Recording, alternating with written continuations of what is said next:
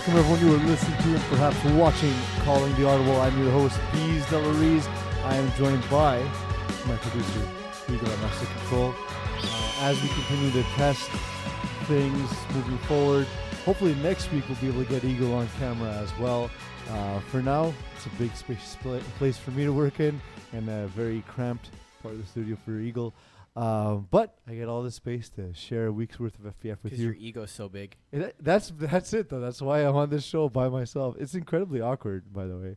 Uh, but that's why, for those of you watching on Facebook Live, uh, please do feel free to participate in the show.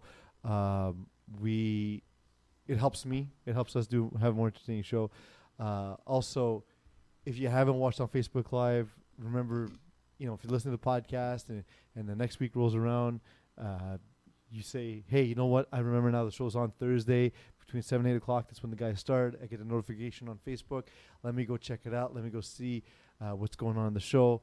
And that week you can participate. It'd be awesome. Um, I got news, actually, Eagle, uh, about Voodoo after talking about whether or not Kevin Marshall will be on the team. Kevin Marshall's not on the team this fall. Do we need like breaking news or something? Yes. I actually don't have that clip, but All that's right. Hum it for me. Uh, wait, well I can use this. Okay. Where is this sound from? This is what you call reusing assets. ah, peace. So the breaking news is Kevin Marshall not with uh, Voodoo this season. Hey, where is that sound from? I, I really. Re- I I'm pretty sure I got it off the internet. Yeah, uh, but what uh, what other show is it uh, commonly appearing on? It's uh, it's not coming to me. I feel like it would be something like with spicy takes, Yes. Um, something a little bit like liquidy, but this is a the little worst bit. uh, promo uh, you've ever done. You're awful at this. This is uh, this perhaps is better that you're not on camera. Uh, for those FPFers who want uh, some FPFers takes on uh, sports and the like, feel free to tune in to Hot Sauce Sports. Um, we are uh, in somewhat of a partnership with FPF. So a lot of the, the former the, the faces you recognize. Uh, our website, of course, is hotsaucesports.ca, and our our uh, we have a weekly podcast called Hot Sauce Sports as well. It's on Spotify, uh, Spotify, Apple Music, uh, as well as wherever you else you get your podcasts. We do it on Facebook Live as well. This week we interviewed boxing legend Otis Grant. Uh, awesome week this week. Uh, so I'm a little tired because we we've been doing a lot, man. It's been it's been an endurance run. You got so tired, we actually recorded some stuff that we can use instead of you talking. Sorry, you've been listening to Hot Sauce That's. Sports. Yeah, that's I pretty can say words on your behalf. That's true. We could, let's just pre-record everything for next week, and then and then I'll just use that. Um, so, I mean, for those who know me, know that I'm not driving myself here. Um, I don't like to. I, I need to be driven. It's it, I'm. I don't like to do things for myself. It's you know this eagle. You've had to deal with me forever. Um, so my driver dropped me off to the show, and I'm expecting uh, to be picked up after the show. Although I have a feeling uh, we'll be waiting. Um, I'm disappointed by that because we happen to do the show when there's Thursday night football. We're trying to get it as early as possible to you guys so that way it doesn't interfere with Thursday night football. Although announcers don't say shit, so you're better off just watching the game on mute and listening to this show if you want to watch it later. So I do think that is the best way to go. That is the best way to go. Um, Eagle, I was at the field on Monday. mm-hmm. I got to see uh, Joey Taylor getting his revenge on the Urgence Music guys, the guys who beat him, uh, who knocked him out in the springtime. And we did talk about this where Urgence Medic is not the exact same Correct. team, but it's basically the same core. Well, but they they, they had a one point victory against uh, against Dead Prez last week. This week they go in face Joey Taylor. Now, caveat: um, there was only uh, six players in this game, as we talked about. Total? Like three on three? no, six players for Urgence Music. Because that would be awesome. Yeah, also illegal. also illegal. Uh, we wouldn't have a score for that one. It would just be a double forfeit. Um, but we've never had to deal with that, eh? Uh, Thank a God. double forfeit? I don't think so. Um, so anyway, uh, looking at looking at this game, I, w- I was there for at one point they were down a player, so two and a half Dans were against six, and like you people can say whatever they like about Joey Taylor, um, there's no five guys in the world. It's just the way his offense works. Like you, you there's no. I mean, five guys against any competent quarterback is I- immeasurably difficult. But when the quarter when the the, the the the system is specifically to flood zones, I mean, you have to guess every single time correctly. And knowing that you can't do that, he's just not going to take any chances and either check it down or dump or, or, or dump into the ground. Do you think 2HD is one of the best built teams given the cap imposed on Tier 1? Um. So this is this makes an interesting case for what we've been talking about for a long time. That for Division One, if you want the division to be competitive, if you want teams uh, to to feel as though they compete, you need to a have a hard cap, which we now have in Tier One, and b you need to go and get lower rated talent. And yeah, Danny Damour, absolute stud. Everyone knows that he's also you know probably the highest cap hit on this team. But like guys like Brandon Danielle were just showing they can compete. Dominic Benevento in the past was like, oh, but these guys aren't big and physical enough. But it's still flag football at the end of the day, and these guys have such a familiarity with Joey Taylor that um, you know this is a, a kind of team that typically would give uh, Joey Taylor trouble. They're guys who are big and physical. Now, again, missing from here, Julien Bellavance, the guy we praised last week. Um, missing from the roster uh, in general is um, is uh, well, Alexis Godet, who's not on this roster. yeah, I, that, fair, and, and as well as uh, Julien Paiement. you're thinking, sorry, you're thinking Alexis Gaumont. Alexis Gaumont, yeah, sorry. He's on the roster. I don't know if he's but he back hasn't from his played in- two weeks? I don't know if he's back from his injury yet. Ah, okay. Uh, Mike Piercin, who played with them in, in, in winter, uh, uh, sorry, in, in, in spring. Julien Paiement played with him in, in spring, if I'm not mistaken. So there's key pieces that make it a different team. Now, Julien Paiement has played one game this season. Julien Bellavance hasn't played this season. Uh, Alexis Gaumont hasn't played this season. So it's definitely different when you have a guy like Nicolas Gropini, who, as talented as he is, he's going up against guys who now have been playing higher tier football for quite some time, and he's still a, he's still a new, fresh face. I'm just I'm not used to seeing Jesse Dupree do so not terribly, but just not well, right? When was the last time he only put up three TDs in a game?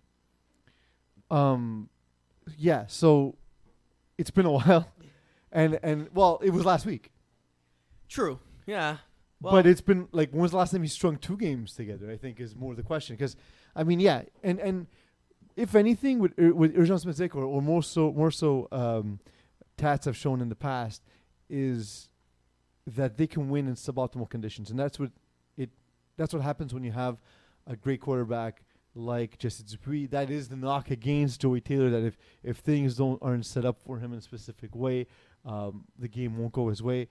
But again, it's two weeks in a row, three touchdowns for Jesse Dupree. It's um, he's struggling, and it doesn't look pretty. Doesn't look as sharp, and you could see he's missing some of his familiar faces. And having, I think having Mike Piercin allowed us to really see what Jesse Dupree's system can be when you have someone just as imposing and dominant as him on on the field. Um, that said, there's there's a lot of guys that that know the Afatis guys, the Arizona Mizik guys, uh, lower division guys. Uh, a lot of their guys also played previously with uh, a team called Ravens, and then part of those guys went to play with Trinity.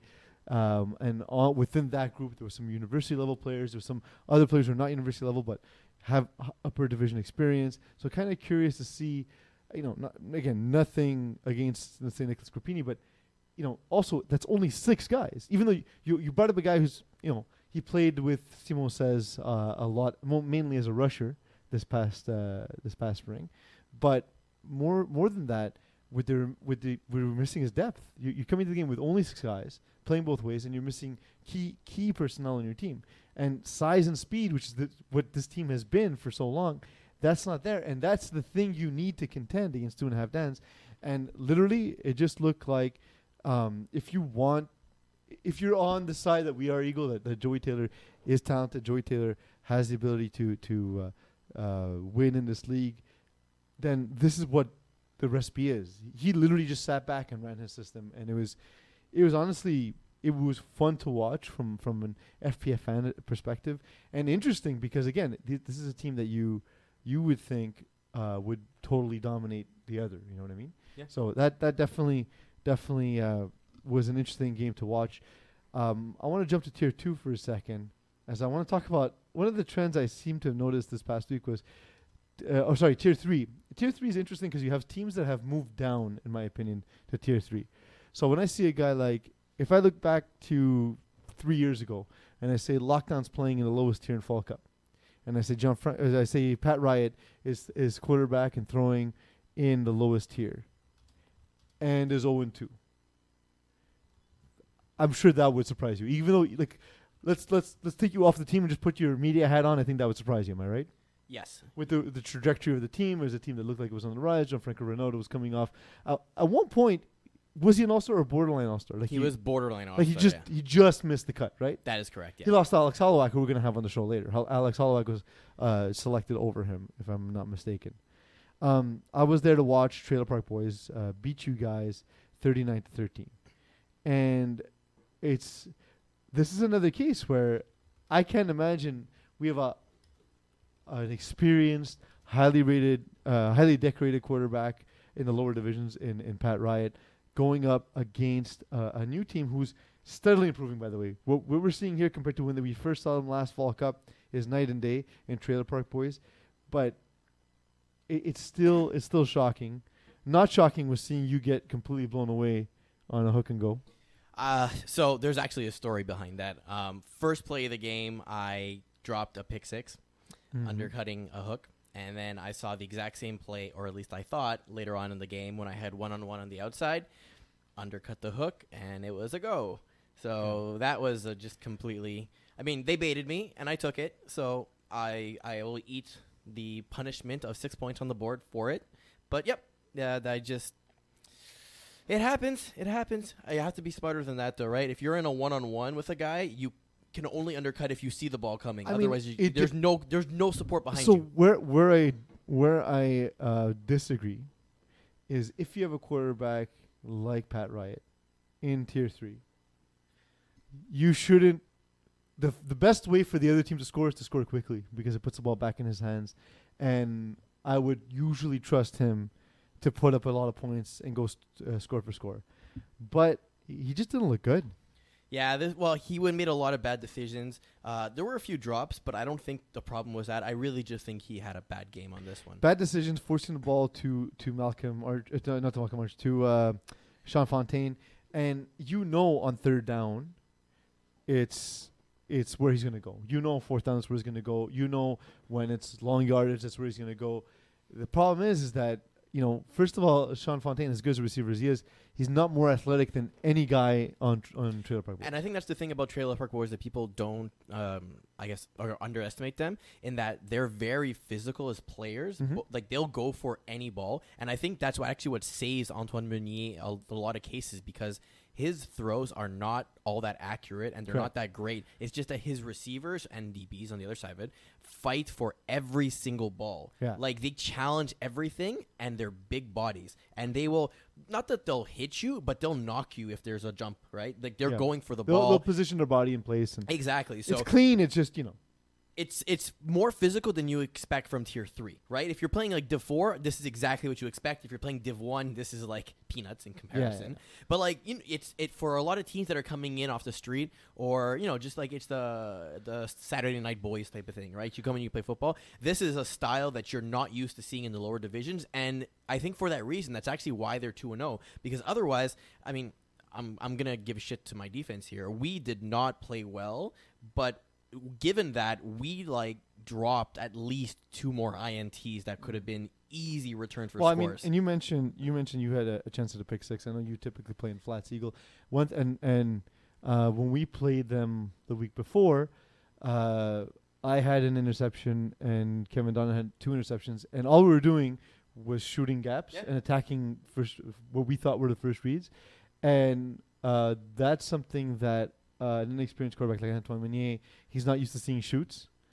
So um, he, I mean, I'm gonna. I we talked about it on the show last week, and um, is that what you what you were trying, you guys were trying to exploit, and is that where why you guys were able to get your hands on the ball? So yeah, I think the um, we figured out their playbook pretty early on. Mhm. Um, I think the other portion that we picked up on is that he's a one read quarterback. Yes. So he doesn't read pre snap, but he picks a receiver in his mind within like a second or 2 Mhm. and stares the route down the entire way. So it's very easy to get underneath it. What works though is that, like I mentioned, the receivers are going to challenge every single ball and they have speed. So And he's fast too. So if he, he, he- if he needs to buy time and look downfield, he will. If he if he needs to tuck and run, he will. Um, he did run twice for 20 yards in this game. So I mean, he he has athleticism that allows him to kind of get away with that style a little bit Yeah. more in tier three.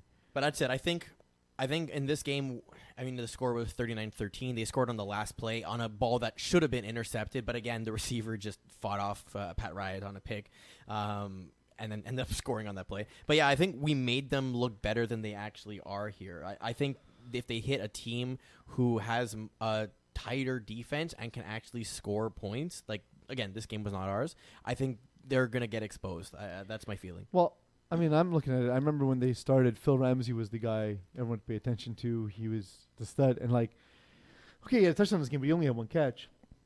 And you look around, Hugo Jeffrey putting up numbers. Uh, you look at Alexandre Meunier, obviously the connection with his brother. Uh, Will Will uh, Rich, I guess Richard. Um, you know, it, it there's a lot lot of guys on this team, and I mean it's not common in tier three to see seven guys with with receptions, all of them contributing in the game. Um, and on defense, you know, they they uh, they attacked the one and Niners defense the week before with seven interceptions. Um, so I mean, there, there's definitely something there. They're very aggressive in the flats, Mm-hmm. and they're very good at taking o- taking the deep ball away. So the hardest thing for new quarterbacks, which you'll see a lot in tier three, a lot of new guys, and this is what surprised me with Pat Riot, is they leave a lot of the intermediate area f- between the two slots and the middle of the field kind of open. Now it's also challenged because of the fact that they're all tall, so it's not uh, a particularly easy throw for a lot of tier three quarterbacks to make. But that said, y- that's an area you need to challenge. And I saw, I saw in parts of the game that I watched, uh, Pat Riot continually just trying to challenge on the sideline. Yeah, I mean, uh, what's happening is a lot of the play calls are what I'll call it the Green Bay Mike McCarthy system, which is win your one on ones. ISOs. frankly, yeah, it's all ISOs. And frankly, our receiving core is not designed for that, and their defense is exactly designed for that. Yeah. So, uh, this Well, was just, like it was a thing is- bad physical game, but it was also a bad mental game from him. But the other thing is, if if they could, like they, from what again, I don't watch the entire game. I had to warm up for my game. But from the part I saw, I don't believe I saw them go man once. They could have absolutely manned you the entire game. yep, absolutely. And and they would not have lost a single matchup. Which is, what you think about it, if they're playing a zone and they're still winning one on ones, there's something going wrong, right? Yeah. Just straight up. So, Well, the plays the plays being called weren't plays that are zone breakers. They, Exactly. they were they were man breakers.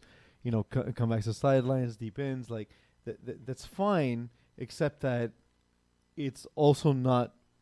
You're not calling to against the defense. You're calling your game no matter what. You're not adapting to the defense you see, and that that in itself was surprising to me.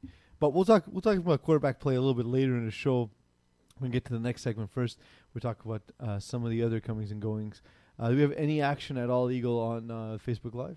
Uh, we do have a few comments. Uh, someone asked whether you prefer tangerines or clementines. Hmm. I want to say I prefer clementines. I know that uh, the San Pellegrino sodas. Oh, those are good. Yeah, you mix the clementine one with uh, gin. It is delicious. Do try that. I do like it. I feel like clementine has sort of like a bit of a, a lime aftertaste, which I really like. Um, big on citrus. You're never gonna catch me having scurvy. That's all. That's about it for now. All right, that's excellent. That's it's a good question. Good question. Keep them coming. Honestly, that's uh, that's about as good as it gets. Um, some of the other teams I was I saw though was Threat Level Midnight. Uh, conversely, sort of like some old hens beating Los Bandidos. Now, Los Bandidos have a big loss this season. They do not have uh, Vincent Benjamin. Well, there's the season. I know that I, I had asked Vincent Benjamin like, hey, do you want to play? Do you want to play this uh, this fall? He said, well, I can't play Monday, Tuesdays, and Wednesdays. Well, said, there you go. I said, well, there we go. Uh, but he, I knew he wouldn't be there th- coming in. That said, I'm impressed with Francis Terrache. I've I didn't know how good his arm was, and I just I think it wasn't that good, and his mechanics just got better, and his ability to throw on the run uh, got far better. But you see, without being able to to, to dump the slants off and air it out to Vincent Benjamin. It's not the same offense, and and there's nobody lurking out there where you need to absolutely avoid that part of the field. Uh, no Lo- Loic Sévastien in this game either. There, to me, were a tandem that I thought were just a, a menace in Division Six uh, or Division E rather, the the spring. and Joel Lemieux is lo- like, so is this the thing that's going to happen where we thought Joel Lemieux was good, we moved him up, pushed him up into Div, I believe Div Four at one point, then fell down to Div Five, and now played in Div Six, was too good for Div Six. And and then we'll bounce. He'll bounce up to Div Five, and then a year or so he'll bounce down to Div Six. Is like, is there something to do to address sort of the cusp here? Uh, it's it's an easier thing to solve in theory and much harder in practice because you know stats don't lie as they say but they kind of do in the sense that if you have an easier schedule or you know you're playing defenses that are weaker or their good receivers show up and they make you look good as a quarterback mm-hmm. versus other years where maybe you get the bad matchups or your guys are on vacation or whatever it tanks your numbers. So you can kind of jump up and down in that sense um, so I can see the explanation as to why you know you're going you know up a tier and then down a tier, etc. Uh, but I think that's almost normal, right? Like I don't. If you're constantly moving up, that means you're constantly improving. But if you're fluctuating, that almost means you're correct in your rating, right? Like yeah. Like you know think of a, a, a superstar who keeps getting paid the exact same money on every single contract he takes that means you're consistent at least you're not Yeah. great you're but you know you're putting up the same numbers that earns you the same salary every year so it's something in that general borderline explanation i guess I think also having the same group of guys around for a couple of seasons now is helping. Uh, the group of J- uh, JD Joly, Simon Richard, Anton Baril. Uh, Anton Baril, by the, way, by the way, four sacks in this game on on the very elusive Francis Delache. Limited limited him to one rushing attempt for 14 yards. that's good That's that's pretty impressive. And aside from that, there's also the, the, the yardage you don't see in that what he does to scramble in the back in the, in, in the backfield. Uh, only two receivers taking part.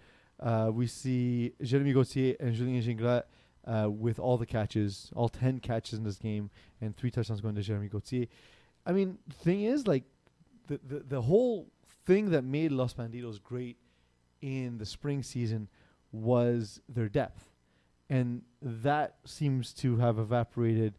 Um, and and I think again, it's not just the loss of Vincent Benjamin, although that definitely hurts. But now, not seeing Lo- Loic uh, Seguin is not on the team either.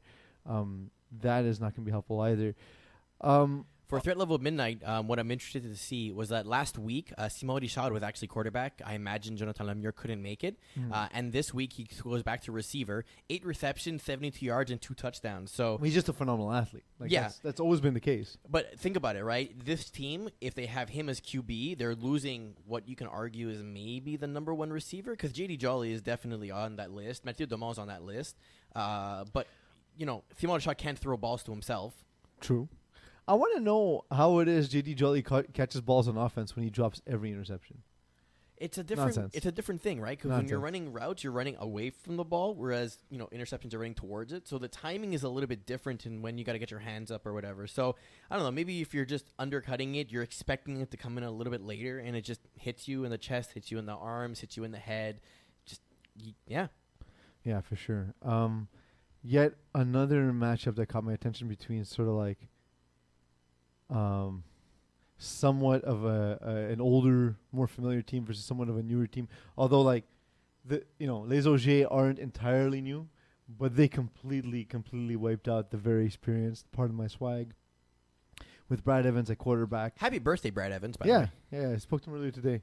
Um, yeah, thirty to fifteen, doubling them up in a game between you know Benjamin Reed hasn't played a ton of quarterback, and there's there's you know a, a decent core of new players on this team, or, or just you know guys who haven't played a ton of seasons. So they're they're not like FPF royalty so much. Uh, they came in as a lot of these guys came in as the Browns of Boucherville, if you remember um, and taking on uh, part of my swag. Although looking now at the at the game score, I see Frankie Scalzo was at quarterback, not not uh, Brad Evans. So would you say that things. Les Augiers kind of had the same experience as the Browns de Boucherville, the way we related them to the actual Cleveland Browns, in that now they're having a resurgence?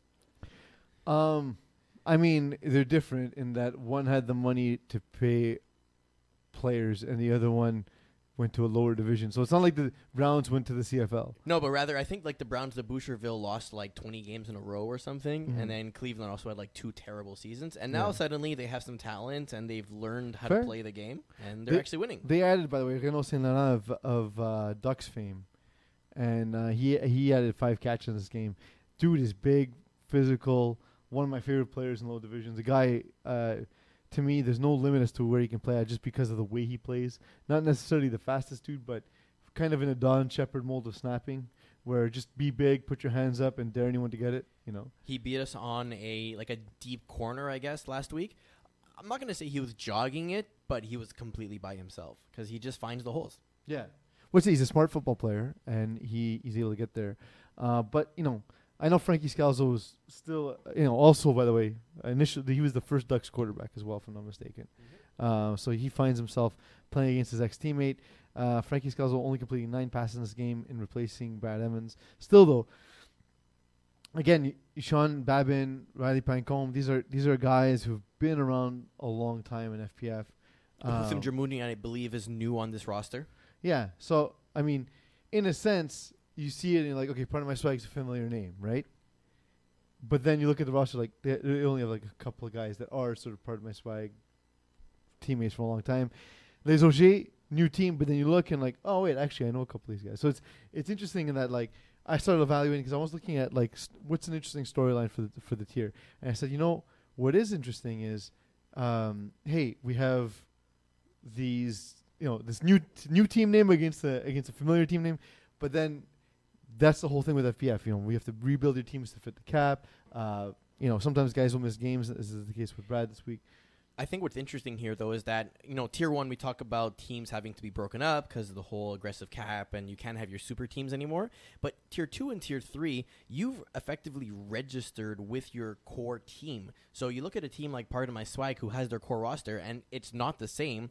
That's because other players Mhm. can't play on weekdays or whatever. So it's an entirely different experience for that team. So you don't really know what to expect. You can't really take the legacy or the history of these teams in because if it was the full team, they likely wouldn't fit tier three. They'd have to play And also, two. like, I love, I love how that's a thing that they complain about. But literally, every other team in every other division has to deal with this issue. Yeah.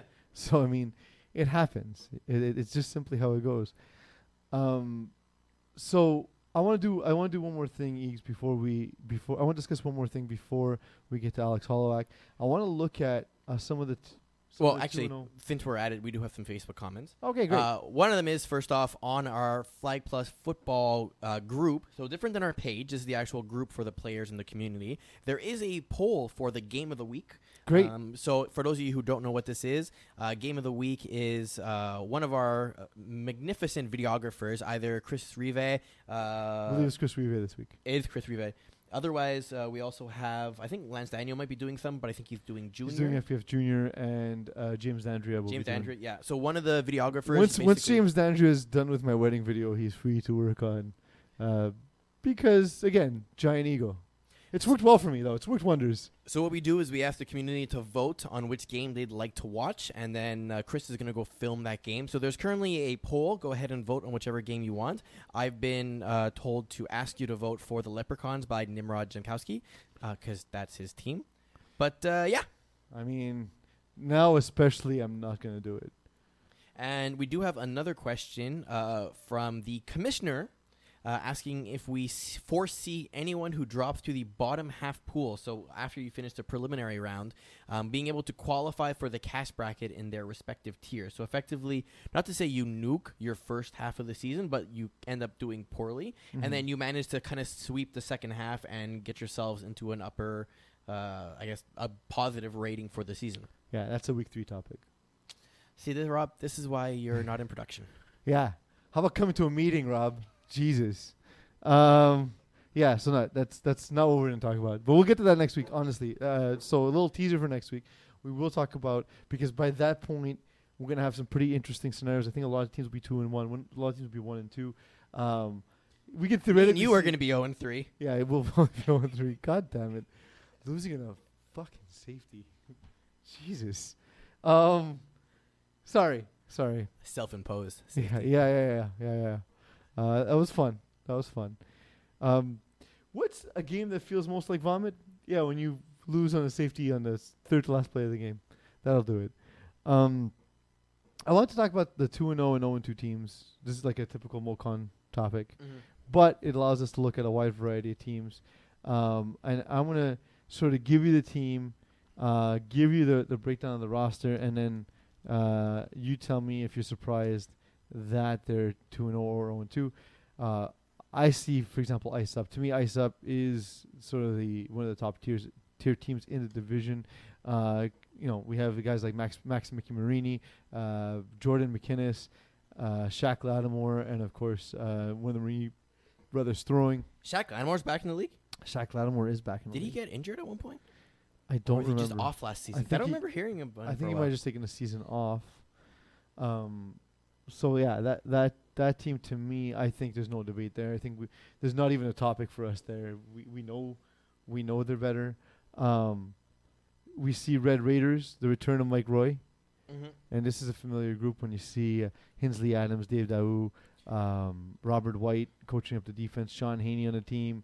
Uh, they took on Dream Breakers and, and smoked them. They took on Centaurs. Centaurs are, are a tough, gritty team to beat, but they beat them by a point. Um, so, does the fact that they've had like decent competition surprise you? That like Mike Roy's back. Well, he's he's been in he's been playing in co-ed, but does it surprise you now that he's back with a relatively new core? He's at two and zero, and uh, and he's um, he's facing decent competition. Well, the storyline paints itself because Ice Up and Red Raiders are going to play next week. Yeah, So that's going to be the uh, defining moment to see which of these teams is actually for real or not.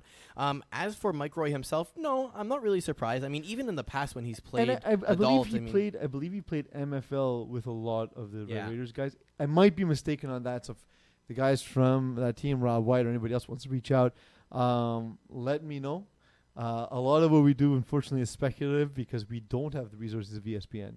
Because I'm in a studio by myself, that's how little resources we have these days. Uh, but if you look at the roster for uh, for Red Raiders, I mean, Sean Haney, Rob White. I think we talked about this last week. Uh, Marvin Steinberg, uh, Hinsley Adams, Dave Dow, amongst other names.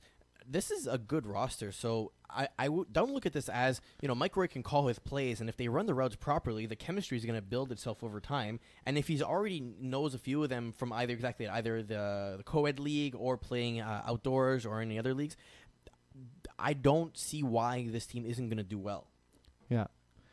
Team Ethnic has often had seasons where they're excellent or seasons where they're terrible. Uh, they beat Prince, Le Prince de Rive Sud and they completely uh, dismantled Dream Breakers. I guess Dream Breakers are just surprising me. I guess we're going to talk about them in a second too because they're one of the own two teams. Uh, Team Ethnic, they are looking good. It seems to be one of those seasons where, um, uh, you know, the, they're they're sharp.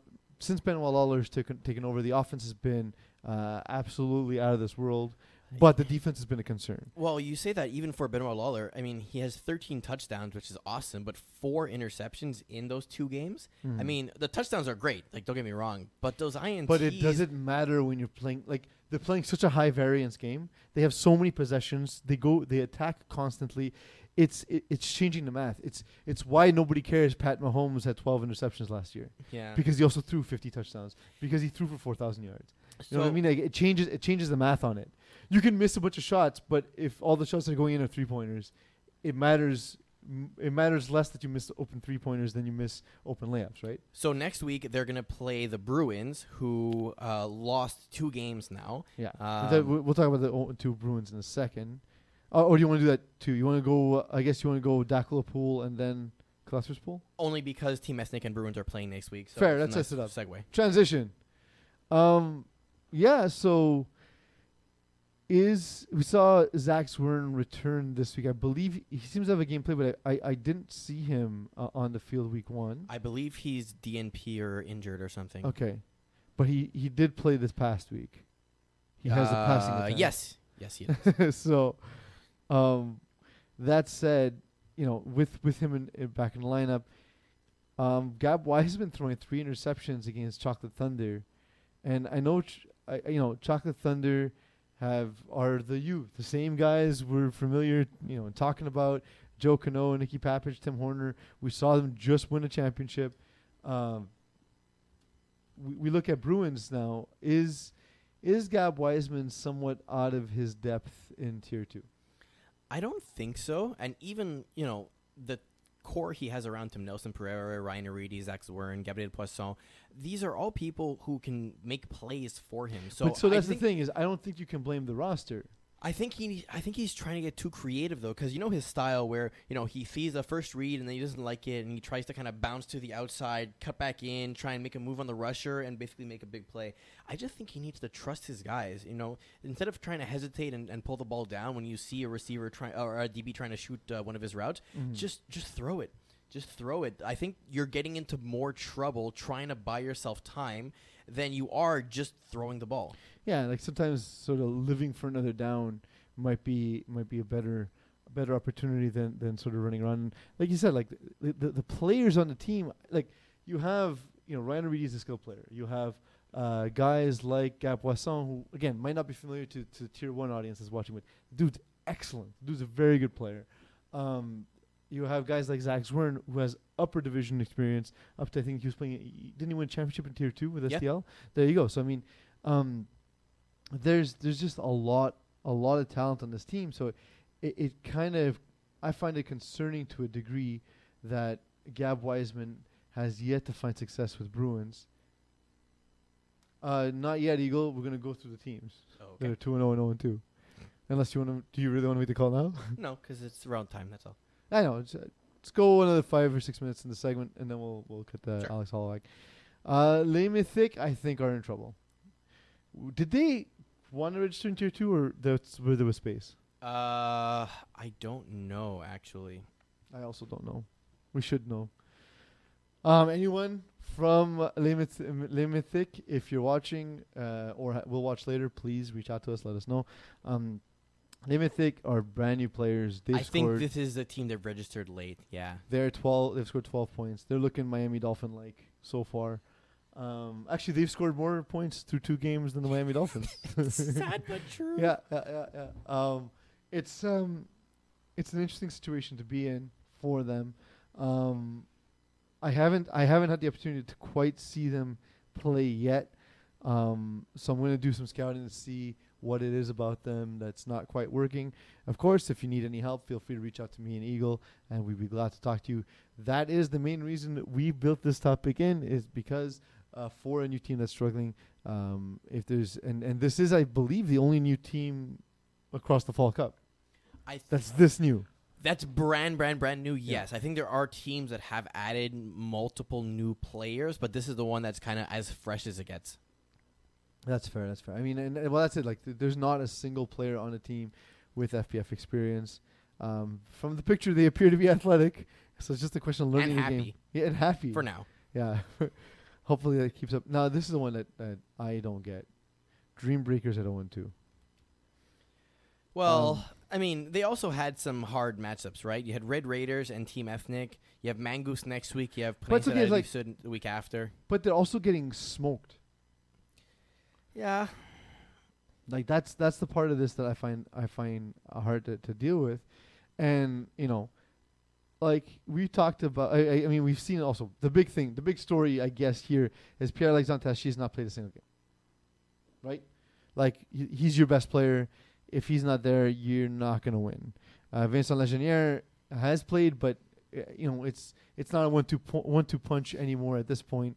Um, if you look at if you look at the team the team stats, uh, Francois Dessereau looks like he's just catching a, a ton of checkdowns, and Vincent Legenier is the only one doing some serious damage. Although Dessereau has been the red zone target for them, right? So he's been checkdowns in red zone. So, but other than that, the ball just doesn't seem to be moving, and But uh, When you I look mean, at- they're still putting up I mean, okay, twenty points, twenty six points. The problem is their defense. They've allowed forty and fifty three respectively over the last two games. Like you're not gonna forget how many points you're scoring. You're likely not gonna win games if you're allowing people to score six or more touchdowns a game. Yeah i agree, I agree, and that that, that was the team ethnic situation. li- heading in, in- that was the narrative in spring.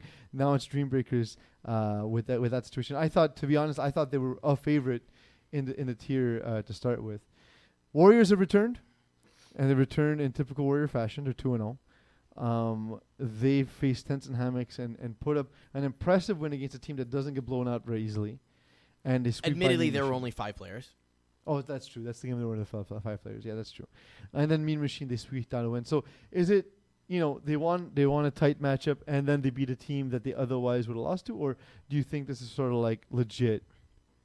Um. Well, then again, Tents and Hammocks is going to survive primarily on how Aylward plays, Mm-hmm. um, and the brotherly collection uh, connection that's called, or how much uh, the rest of the receiving core is going to be needed. So Alex Joltapuff is going to carry them. But once you kind of figure that out, and I think the Warriors have played long enough to kind of understand that, or hopefully have tuned in, where we've kind of given all the the cheat sheets on how to beat that system. Um, you know, if you have the athletes to do it, you can easily win that matchup. So maybe it wouldn't be as lopsided. Maybe Hammocks score one or two more. Maybe Warriors score one less, but they still end up winning or so. That whole family of teams, guys, stop building rosters with seven players. It's cheaper if you add an extra player, and you'll stop having games where you're missing guys. Um, the Uh, thing is, though, think Warriors are going to go three and zero because they got supply and command next week. They, and we'll talk about supply and command in a second, I guess. But Michael Solomenes looks as good as he's always looked. I thought he stayed in lower divisions. It, it was nonsense that at one point he had 96 touchdowns in two seasons and was still in Division Six.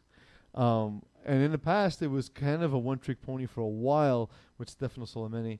Uh, but you know, Stefano Solomene famously was suspended uh, from FPF. So seeing him back, uh, maybe he's learned how to play without his brother. We see involvement by uh, Jansen Voss, who's always part of the offense, but again, getting getting more and more involved. And and Emil Yeah, Scaff's not even a guy we've ever really heard of in FPF. I think what I, I like here is that if you look at the receivers, first off, okay, so the man technically has the most receptions, but uh, Stefanidis, Stefanidis, I hope I pronounced that right, and Scaff both have seven receptions. They both have almost 100 yards, which is equal to Solomene. Sure, he has the red zone targets, but you know the rest of the team is contributing here, so it's no longer the Solomene show. There is a supporting cast that's going to help him Yeah. out, and I think when you're going to try and game plan against Warriors, the the strategy is going to be much more tricky because you can't just put your best guy on Soleimani and say, okay, we're done. Which in the past, that's effectively what used to happen, right? Yeah. You shut down Soleimani, you win the game. Now it's going to be a very different way of trying to, you know, maybe high low him, but have some other coverage across the board. Um, I haven't seen them play yet, but I'm sure they have, a, you know, some updates in their playbook, or at least Michael's looking at other guys, and uh, you know, it's going to be much harder to un- figure out what they're doing. They're playing at the same time as me yesterday, so I didn't see uh, much of the game. But it did appear Michael Solomene was more rel- more religiously going through his reads than just chucking the ball up. Um, yeah, let's get to uh, let's get to Alex Holloway in a second. But um, until he joins us, um, I just want to say like it's it's been impressive.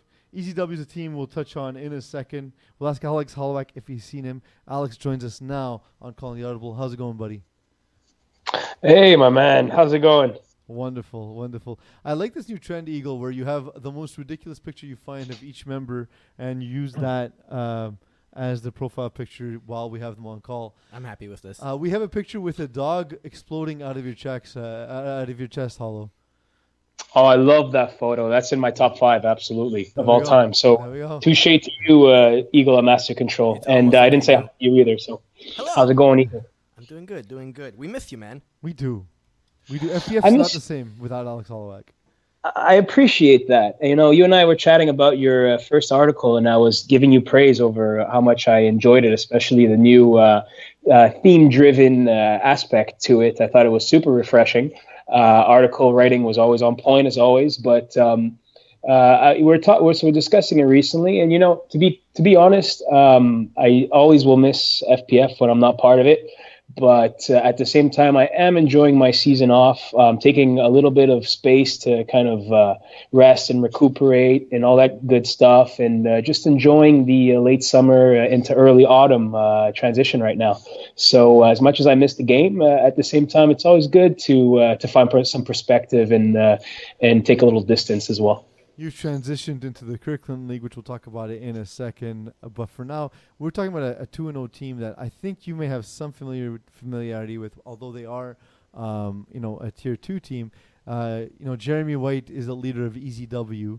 Uh, Jeremy White, of course, you know, uh, being a, an employee of FPF, and also his style is pretty pretty unique. Have you had a chance to ever see him play quarterback? Uh, I have uh, on several occasions actually. That's uh, uh kudos to my time at uh, as a scorekeeper for FPF. I've seen some quite a quite a range of FPF action, and I've had the opportunity to catch Jeremy play on a few instances. Uh, was always impressed by him. Every time I saw him play, he did very well. Uh, has great rapport with his uh, with his receiving uh, cast. I think they they probably have a few years together by the way that it seems the, how they play. Jeremy is super poised, especially given his uh, you know his age overall and his experience in the league, which is deceivingly more than than it comes off as. But at the same time, uh, you, would expect him to be a little more raw, and he's just a very polished quarterback. plays very smart. Uh, takes a lot of uh, the short stuff, which QBs in the lower divisions always have trouble with. They always get itchy trigger finger and, and try to pop the deep balls and maybe throw into coverage. Uh, Jeremy is super disciplined, and uh, I think those are all trademarks of um, of really intelligent and uh, and uh, QBs who are going to prosper in the future. He's gonna have to teach something to uh, Charles Olivier Lavigne because he's also with them on all hooks, and they're 0 and 2 in Tier One. So but that's a that's a big jump for for uh, C. Lavigne and, and Co. Oh, yeah. Um, and uh, that being said, they only lost to STL forty to thirty nine this week, and last week they lost thirty four to thirty three to Junkyard Dogs. So they're in these in those games. It's just bad luck. And junkyard dogs, guys. First off, yeah, you're absolutely right. All hooks, uh, impressive what they've done so far, showing the spirit of uh, the Fall Cup, really, which is lower teams moving up to higher levels and competing with teams that they otherwise wouldn't have thought they would share the field with uh, normally. So just to prove that the uh, disparity, the perceived disparity in talent, is. Um, is, is much narrower in uh, reality than it is uh, that we make it up to seem in our own minds. But um, guys, Junkyard Dogs two and zero. Oh. Who would have thought after after two weeks? Uh, um, Jason Rossi, I wanted to make sure I got that right. Jason Rossi, uh, 10 touchdowns to zero interceptions. Very polished uh, football quarterbacking right now. And uh, they're impressive. They definitely impressed me the most after two weeks. Well, there's a couple of things here. One is I remember Jason Rossi in his first ever FPF game they were uh, like most teams when they start in FPF, god awful. So it's impressive to see them doing well in, in, in tier one. And uh, I don't know if you if you saw my script or not, but literally the next question I had for you was the more surprising start: Junkyard Dogs two and zero, oh or uh, Rockets with uh, Rob Mashtub at zero oh and two. Now I, I, was looking over the Rockets, and yes, it is. You see, Rob Mashtub, one of the premier uh, top five quarterbacks in the league overall, is zero oh and two in uh, in uh, Fall Cup Tier One, which is you know I don't know. It, it's kind of a weird a way to equivalent like to uh, equate that to either Division One or Division A in the in the summer or winter. It's, it's um, like a weird um, combination of Division One to three. yeah, it's, it's, like, it's not balanced at all. Yeah, it's definitely a, a home brew uh, with uh, lots of different mixes going on. Um, but uh, if you take a closer look at that lineup, you know, it, it starts to, to be a little bit more reasonable to see them having lost the first two games, um, especially when you consider that they, they lost the first game versus uh, BYOB with uh, Matt Renee and uh, his uh, you know semi-normal crew, a very a very kind of uh, experienced quarterback in FPF, and uh, and, and they got that finally fits his skill set more than he's had in the past. That's correct. That's correct. I think they they um, they have. It looks like the players they have have a very kind of. Uh, they finally maybe found a more even keel balance to the game emotionally. They they've always had a hot headed type of roster, and and as soon as things have started to go wrong, they you can tell they were visibly shook in the past, and that kind of derailed their game plan at times. But uh, I think now they have maybe they finally found that uh, a little bit more zen, and that might uh, pay off for them um, throughout the course of the first four games, at least. But uh, back to the Rockets, I, I, think you can see there's a, a little bit of um, like the roster's a little bit light. Uh, it's featuring obviously the uh, Reedy brothers. Uh, Ryan's on that team, right? no, no, just Jad. Oh, just Jad. It's featuring Jad and the Bekelis brothers, especially Theo Bekelis being the uh, highlight on that on that roster. Um, but after that, you know, you're lacking kind of that uh, top edge uh, receiver, which they're known to have. Um, uh, uh, usually, they have one or two pieces at wideout who can uh, really open up the field. So this is really more of a makeshift roster in my mind. So it, it starts to be a little bit more reasonable that they struggle a little bit out of the gate. Rob's not polished yet. He did not play in the spring. Um, it's taken them a little bit, a, a few weeks to get going, but uh, I think this is probably one of those teams you, you're gonna, you're not gonna want to face in uh, in the second round, especially if they drop to the lower tier.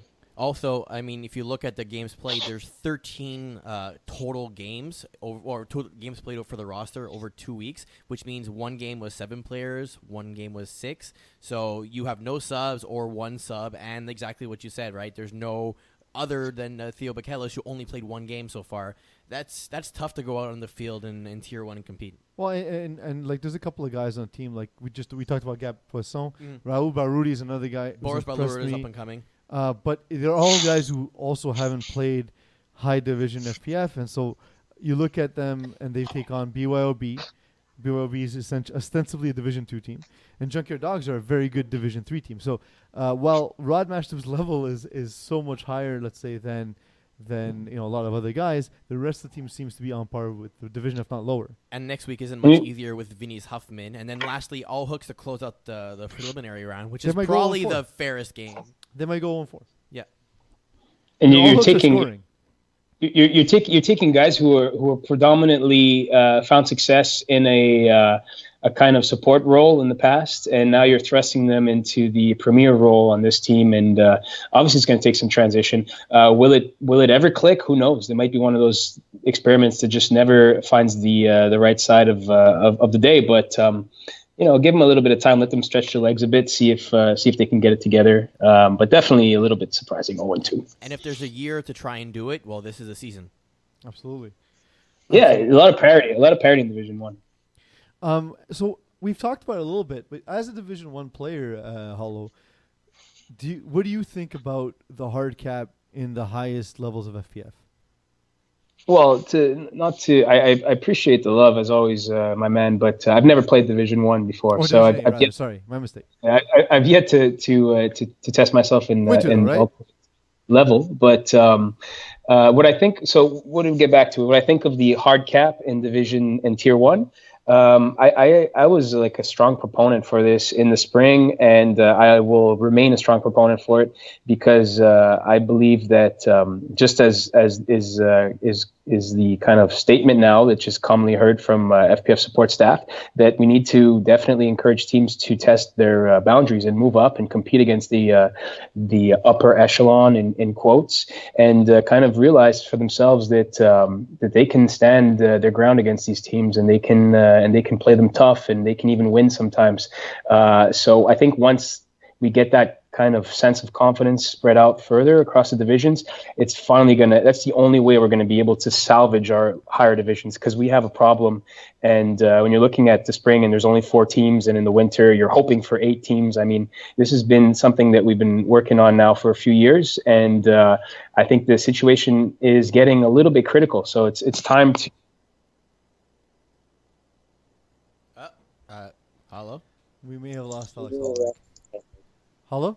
Hello? Hey, there you are. Oh, Hello? I don't know.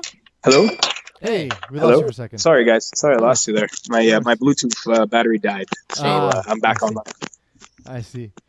Um, but yeah, no, I, I, think I think it's very important. I, I think uh, that that's the only way we're going to see more teams in division, and that's ultimately what everyone wants. I remember um, when I first started working for the media, uh, Marco Masiotra told me, "Hey, try and get you know, try and like push teams to move up because like I'm tired of facing the same guys every week. You know what I mean? So um, I think this is an, an, unorthodox way to get people up there, but I feel it's the only way guys will feel confident enough with their, their their team. And on top of that, it's the only thing that'll push established FPF veterans to go down and, and look for talent in the lower divisions.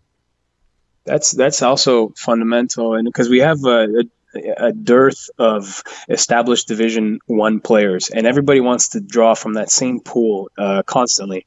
But the thing is, like, how many teams are gonna are gonna get uh, Justin McLean? You know, and like, how many teams are gonna get um, George EP? Like, he can only play on one team in Division One and one team in Division Two. So we, we have to start looking outside of those regular household names in order to build these rosters. And you mm. see smart teams are doing that. They're implementing these younger guys, but it's not being done nowhere near uh, enough, you know, to, uh, to, to to really start this revolution. So I, I agree. I, I agree. we always agree. Let's, let's, let's disagree about no, something. It's, I, I, I, I, um, I hope you don't take this uh, the wrong way, but I remember uh, I felt the worst ever pairing on the podcast was one season was me and you, uh, Hello. I don't know if it's for a whole season or not, but I remember saying like, I feel like we're just always saying the same thing. and it was it was just an awkward season of the podcast. Um, and it was it was I think it. Was, I think it was one episode, but uh, okay. it's, it's thankfully, thankfully for the viewers, it was only yeah, one episode. Was, oh, then that's why I paired myself uh, later on with the uh, far less intelligent Simon Dagenais.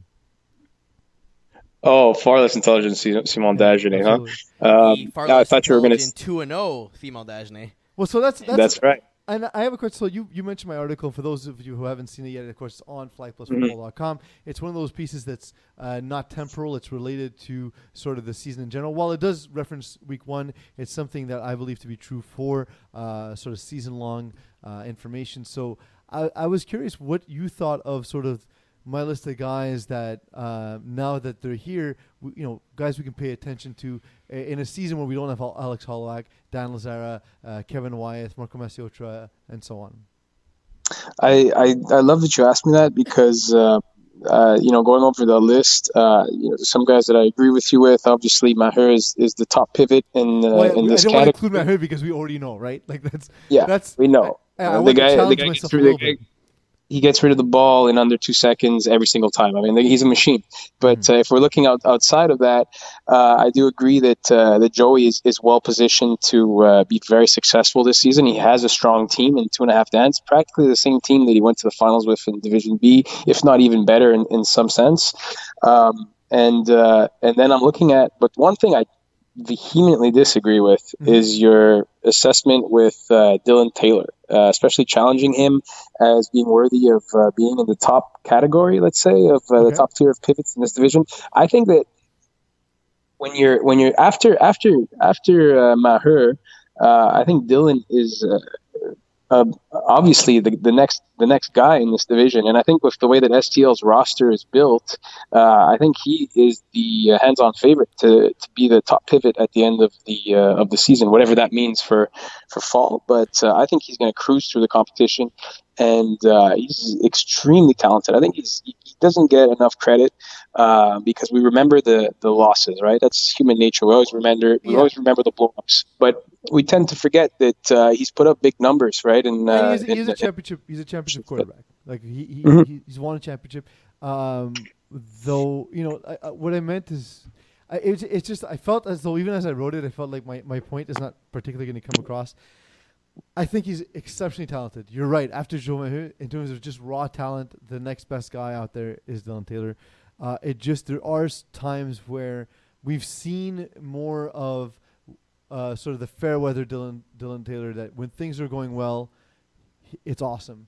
We've also seen games where it completely falls apart, um, and I guess that's true of everyone on the list. But for some reason, uh, it does always stick more to, to Dylan Taylor. What, what why do you think that is? Well, I think there's just there's just um, look. I, am I'm I'm, I'm going to be critical, but at the same time, I'm going to include myself in this. There's just some guys who uh, who develop a reputation of um, of losing in the ultimate game, right? And, and, there's some guys who are just perennial champions in the ultimate game. You're looking at winners. You're looking at Maher. You're looking at uh, Kevin Wyeth. You're looking at uh, probably uh, ANP uh, after uh, if Flagmont can repeat this year. You know, like I think he's broken that uh, threshold. Looking at guys like you know Dylan and, and myself included, and, and even throw Dan Lazzara in there and uh, maybe even uh, Marco at times, uh, Masiotra, guys who have incredible seasons and somehow just uh, uh, collapse in the uh, finals or have an off game in the finals, if, if not a total collapse. Just enough that.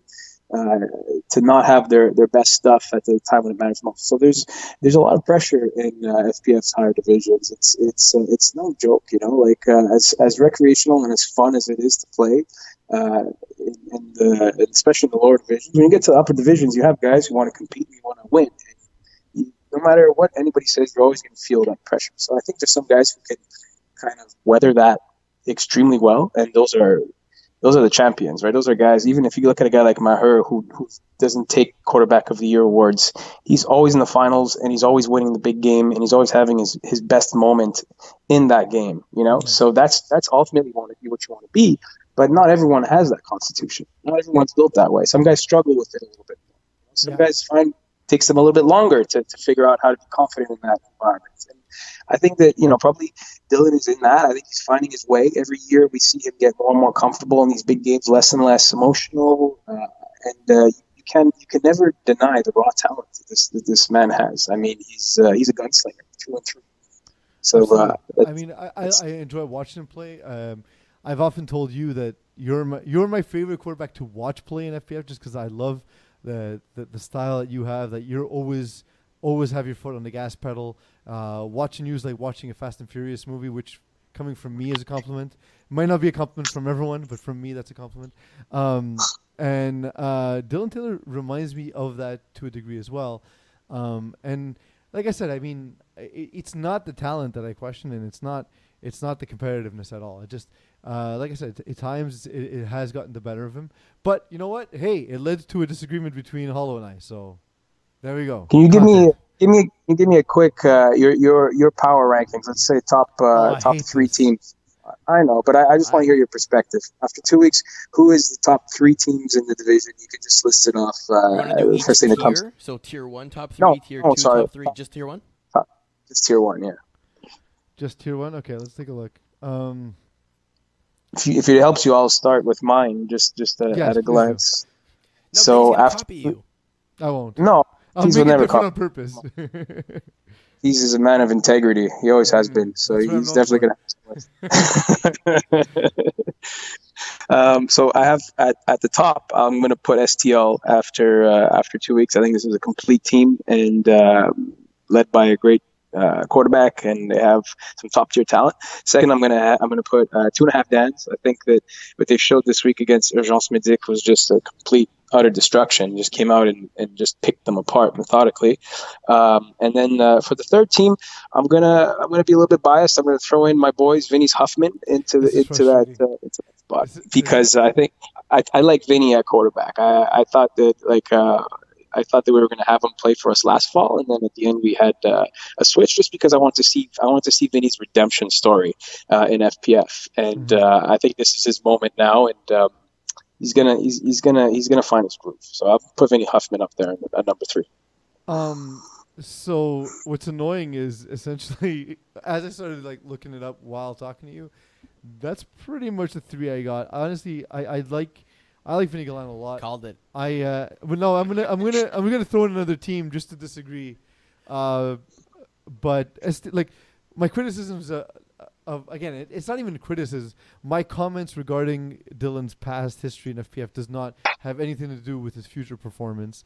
Uh, in FPF, more than any other league, past history is not uh, a predictor of future performance because guys get older, guys get more experience, guys get get more talent around them. Uh, it's a dyna- it's a very dynamic league in that way. Um, so I think this may be the season for him because also the, the roster is absolutely uh, stacked. Um, I think Vinny's Huffman uh, with Vinny Galano. Uh, I don't think it's a huge drop off from you in a sense, uh, Hollow. Like while while I think you're you're absolutely like a stud QB, like Vinny is nothing to scoff at. We just sort of forgot how good Vinny was. I think, uh, which is something I alluded to in the article. And um, you know, when you look at two and a half Dans, I do think this is the best. You know, the best, if not, uh, you know, second or the, either the best or tied with the best roster that you know uh, Joey Taylor's ever had. Um, I understand that for part of the game, Urgence Medic were only five, but even when they were six, uh, they look just they look better with Joey Taylor than with Dan Lazara. I'm not. Before I get an angry text from Dan Lazara at three in the morning, I'm not saying Joey Taylor's more talented than Dan Lazara. I'm saying this team is perfectly built for Joey Taylor. Um, but man, it's just so hard to to discount Braves Braves U. Um, so I don't know how I ranked them one, two, three, three A, or one, two, three, four. I, I told you I suck at doing top whatever lists. Uh, but man, the, the top end talent of Georges Garipi, uh, JD Chevalier, uh, John Maheu, Mike Piercin is nonsense. Tamville, that's there, and like, you know, people are like, oh, but you know, they got they got a couple of girls on the team. Yo, those girls are insane. They're Mhm. incredibly competitive. They're incredibly quick. They're they're, they're valuable contributors on the team in, in uh, Constance Miller and uh, Lauriane Beauchamp. Uh, these are they're, they're they're women with FPF championship pedigree in the co-ed, co-ed division as well. I love I love what they did, of course, too. I think the girls in FPF, uh, or the women in FPF, have uh, have been the most impressive. Besides, well, along with the juniors, the last few years. I think if you take a mm-hmm. look across the divisions, the two categories that have shown like just mind blowing amounts of talent have been the juniors and the uh, in the co-ed division, and you know in the co-ed division as well as everyone does that all that matters is how good your girls are in, in co-ed. Like uh, you can have the top guys in the FPF, but the, the mm-hmm. team that's going to win is going to be the team with the best girls, so or the best women. And um, and so I, am just super impressed with the caliber of uh, of the females in, in, in our league. Um, I just I um, I like this Braves youth team for sure. I mean, the top. What, what can you say? Just champions through and through. I do want to see what they what they what they have in store for the next two games on their roster because this week they they beat the team that whose name I have the hardest time liking, uh, Dead Prez. Mm-hmm. Um, you know, I, I, have a lot of respect for Jeff Rosenblatt. He looks like a groovy dude, but uh, you know, you pick like I don't know. I'm just assuming it was him who chose the name. It's like the choice for somebody who's like 21 years old and just started getting into hip hop beyond Eminem or Drake or something. You know, like that's what Dead Prez represents to me. So um, yeah, I, I, don't, I don't, I, I, want, I don't want to read too much into this uh, victory from this past week uh, because I don't think Dead Prez is is, is there yet as uh, as I one agree. of the. Uh, I do yeah. agree. Hollow, before we let you go, I have a question for you. Um, I think October 16th is the date. We're going to be going through our rules committee. Uh, and so, for the purposes of this exercise, I am giving you carte blanche. You can change anything you want in FPF. What would you do if you were commissioner for a day? Oh my gosh. This is going to get me in trouble. um, I mean, the, the easy thing is just borrow what you like from KTFL, right? Uh, you know what? I'm gonna. This is gonna get me in trouble because uh, I have I have a lot of respect for the uh, officiating crew in, in FPF. Um, I think they do a wonderful. Got it. Got it. It's, it's it's. I just think that come playoffs, is particularly finals, that they just ref entirely different than they do the rest of the year. Uh, it's it's like put away the whistles and we're just gonna turn a blind eye to all kind of physical contact uh, in the finals. Uh, from my experience the last few years, so I would if there's one thing I know it's it's it's kind of nuanced, but I would um, I would reinforce the issue that this is a non-contact league, and that not only in the finals but all throughout the season that we really step up uh, penalties on anybody who tries to uh, initiate contact either on purpose or even by accident. I think we just have to kind of take that element out of the game because at the end of the day, everyone wants to go into work and on Monday and go back to their home, uh, go home to their families that evening and not have to go to a hospital room. So uh, we want to compete, we want to play hard, but at the same time, we want to play safe and we want to and we want to leave in one piece. So uh, I would I would I would address that issue. I think if, if there's one grand thing that I could do. I mean, it's I think it's it's fair. I don't think any of the, especially like the longtime refs of FPF, I don't think any of them would disagree. Uh, in the end, I've been on rules committee, and I could say that they, the the priority is always the safety of players. And I will say, mm-hmm. as a guy who's calmed down through the years, because I used to be known to be a little bit louder in in people's faces, uh, the one thing that still gets me angry is when I get hit. I can't stand it. We all work on Monday. Uh, you know, uh, guys who specifically try to hurt other people in recreational league are the lowest level of douchebag in the world. So uh, there couldn't be harsh enough penalties for them. And uh, to a degree, you know, like I, I don't, I can't speak to the fact of uh, it being called differently. I don't have data to support or deny whether or not they coach differently in in the in the playoffs. Although I do think you you may you may be right about that. Um, I will say that it's you know definitely contact is something we're always aware of and definitely something we have to look at. Uh, although I do feel the league's gotten less reckless and there's been more um, calls on sort of reckless and unsafe contact, which I'm I'm happy with. Um, but we'll you know that definitely definitely take a look at that and see because there's also there's a referees committee and there's also sort of the applications mm-hmm. uh, committee. So they're two different things. Uh, oh wait, wait! I got, got, I got another thing for Evo. I, I, I uh, sorry to, to cut you off. Uh, I know you guys are working on the time of games, so you brought it down from eleven till ten thirty. But um, you know, the earlier games are always uh, more appreciated from the players. Like nobody wants to finish at midnight and drive home and get get in bed by 1.32 in the morning with uh, with the adrenaline pumping after a game. So uh, less less less night games and, and more. Unfortunately, that's that, that's more uh, our what availabilities we can get at the fields, but uh, as FPF grows, of course, we have more and more pull because uh, we we are a bigger and bigger league each year. Uh, one thing I want to see gone is this bullshit rule from KTFL where the ball can't be advanced after a tip. That one, I can assure you, I can almost guarantee you, will be changed based on two, the two voters in this room that are going to vote against it. So I it, it, I hate that I play defense and I hate it.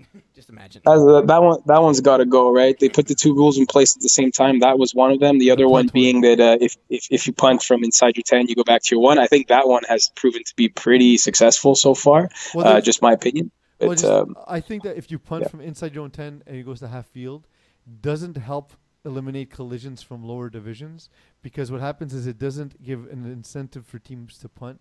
And there are more teams in the lower divisions, and uh, that's where we're more likely to see sort of reckless collisions. Uh, so that's the the part of that rule that bothers me. There's never a reason to punt in FPF anymore. I also think we're at a point where if we're going to do that, Well, then let's if just it's remove fourth punting. and twenty from your two yard line. but line. what do you gain on the field? Well, now you don't gain anything. That's what I'm saying. You don't gain a single thing to punt. So there's no incentive to punt the ball ever. There's no there's no longer a circumstance where it makes sense to punt in FPF. That's that's right, and, and I, maybe that was the that was the goal. I don't know to to get maybe lower division teams closer to the end zone, uh, giving them a, a greater chance to score and uh, and develop that way. Uh, I mean, I, to do some. there's different ways to look into it, but We're gonna have to do some. I generally yeah, I, I think I think this Yeah. is all it's done is is lead to more blowouts in my opinion because the stronger teams will just further dominate a game with less field to cover. Uh, Hollow, thank you for joining us. We're gonna close out the show on the other side of this, and hopefully we'll have you on more this season. anytime, guys. It's always fun. Uh, have a good evening, and uh, thanks for having me. And uh, keep it up, guys. Keep up the good work. We'll have you we'll have you in uh, in studio soon, and uh, we'll get into some whiskey. Ooh, can't wait for that. I'm waiting Alright. for the invite. All right, Thanks, man. guys. Bye. That's Alex Holloway joining us.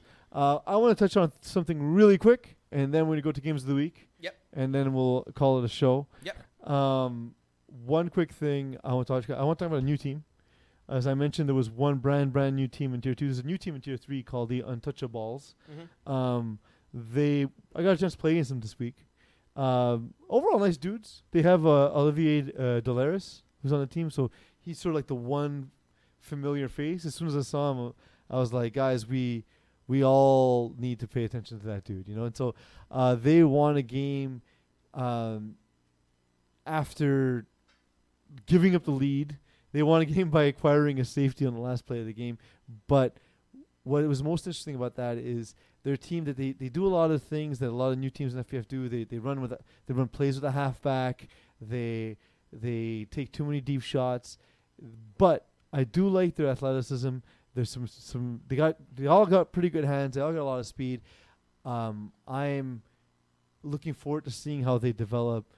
For the meantime, I do think as well. If you guys, ha- oh, they also don't send a rusher sometimes in the red zone. Oh like on god, converts. that's a Yeah, so that's a do not do not only never reason- rush. the only reason one and Niners were in that game was because on converts they didn't rush, and that was the difference.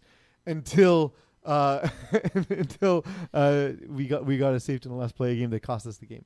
So uh, that said, if you if you want help, if you if you want to learn a little bit about FPF, similar to the offer we made uh, to the other new team, please feel free to reach out to us. We'd be happy to help. Uh, but definitely, if you guys are around, and you see a team wearing polos on the field. That's the Untouchables. It looks weird, but man, they're they're a fun watch for a new team. They're a fun watch. Uh, it's pretty interesting. Uh, Eagle, what time is it? It's time for games of the week. Thanks, Eagle. because you're not doing predictions in your article anymore, are you? I'm not because it's our articles are no longer divisional; they are thematic. Um, do you want to do let's say like two games from each uh, tier here? Yes, All right. Um, so let's talk about uh, the Junkyard Dogs STL game. that's a great game. I think I think STL just to, to all, everything we've said, STL just has a better team. I don't think Junkyard Dogs has the dogs to run with STL in, in this game. And let's I, talk. I, and I think on the surface, it's a good game. It's a good storyline. I'd be surprised if uh, Rossi can keep it within two scores. uh, Braves U, Urgence Medic, Wait, bunch wait, of wait, what's your pick? I'm alone. You got to make a pick. Oh my god, I can make a pick. Um, I'm going with STL. Okay. Uh, Brave View Urgence Medic. So Uh, Braves U lost their first game to Simon, which is the most, the second most expe- uh, uh, embarrassing experience in FPF. The most embarrassing experience is, of course, losing to Peas. Um, but they then take on Urgence Medic, who aren't playing well so far. I just think that unless Urgence Medic can sort out the roster issue and unless they get everyone there, uh, I don't think they can compete with Braves U. But it'll still be a close score because Urgence Medic does not get blown out, except for Uh, last week because five guys. Does lightweight go three and zero against two HD? I'm going no. Ah, Also, I'm taking uh, I'm So, taking uh, Braves U.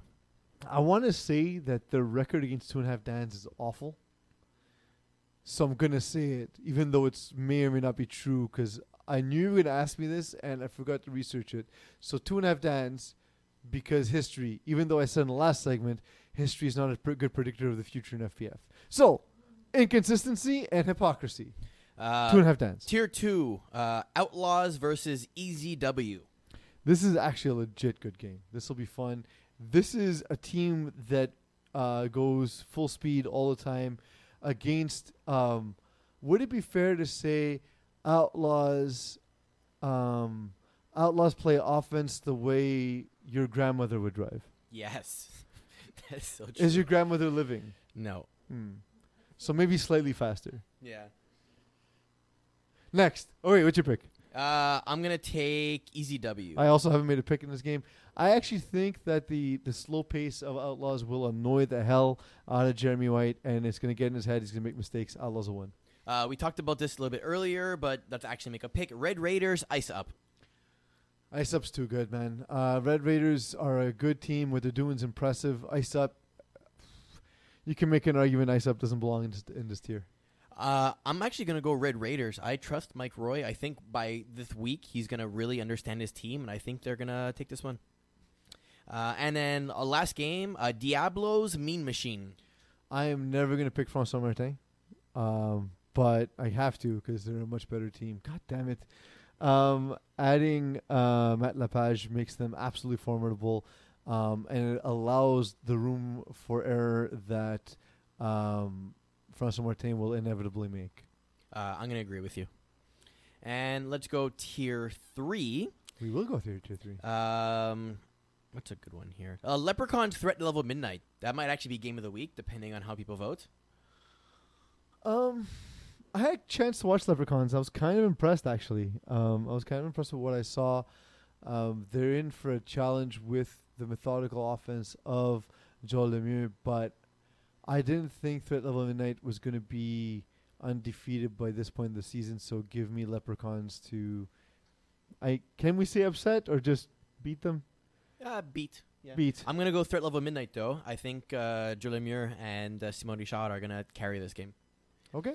Uh, we're gonna take replacements versus Lionheart, uh, teams that are near and dear to our hearts. Mm-hmm. I like the athletes added by Lionhearts. I got a chance to watch uh, replacements last night. The the offense, it's so it's different. The problems are different than they were in the past. In the past, there's a completely remedial offense that, that couldn't move the ball. Yesterday, I saw uh, Frank Tioli, Colatrell just taking too many chances, just airing out too many balls to, to receivers. Uh, guys are open, and uh, he's just always looking for the big play. I mean, I, I'm if anything, I'm a guy who can absolutely sympathize with that. Oh, but let me be the the uh, proof that that's not a successful way to play in FPF.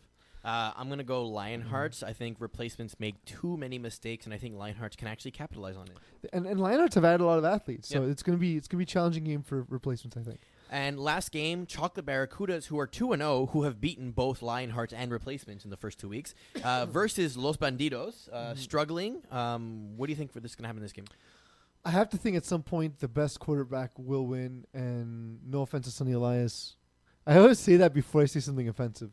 Um, fine, offense to Sonny Elias. Francis De Roche is a better quarterback. Uh, at some point, cream rises to the top. Give me Los Bandidos for the win. I think it's going to depend on uh, what the roster looks like for Los Bandidos. I think we know what to expect from uh, the Barracudas, but this season, uh, like we talked about earlier, Bandidos, it really depends on who shows up.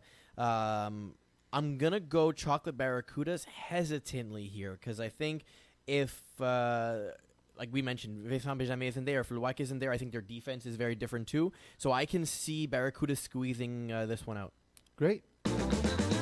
Thank you, Eagle, for uh, all the work you've done today. Thanks uh, to was it Nim who wrote to us? Who, who asked the question about tangerines and clementines? That was What my do you brother. think wrote That a question about tangerines? Thanks, Duke. That was a good question. It really made me think. Um, thank you all for watching. Thank you to my chauffeur for actually arriving on time. And thank you all for letting me be myself. There's a story you're gonna like. No, Or not I won't like. like it. I promise you I won't like it. I think I'm sleeping here.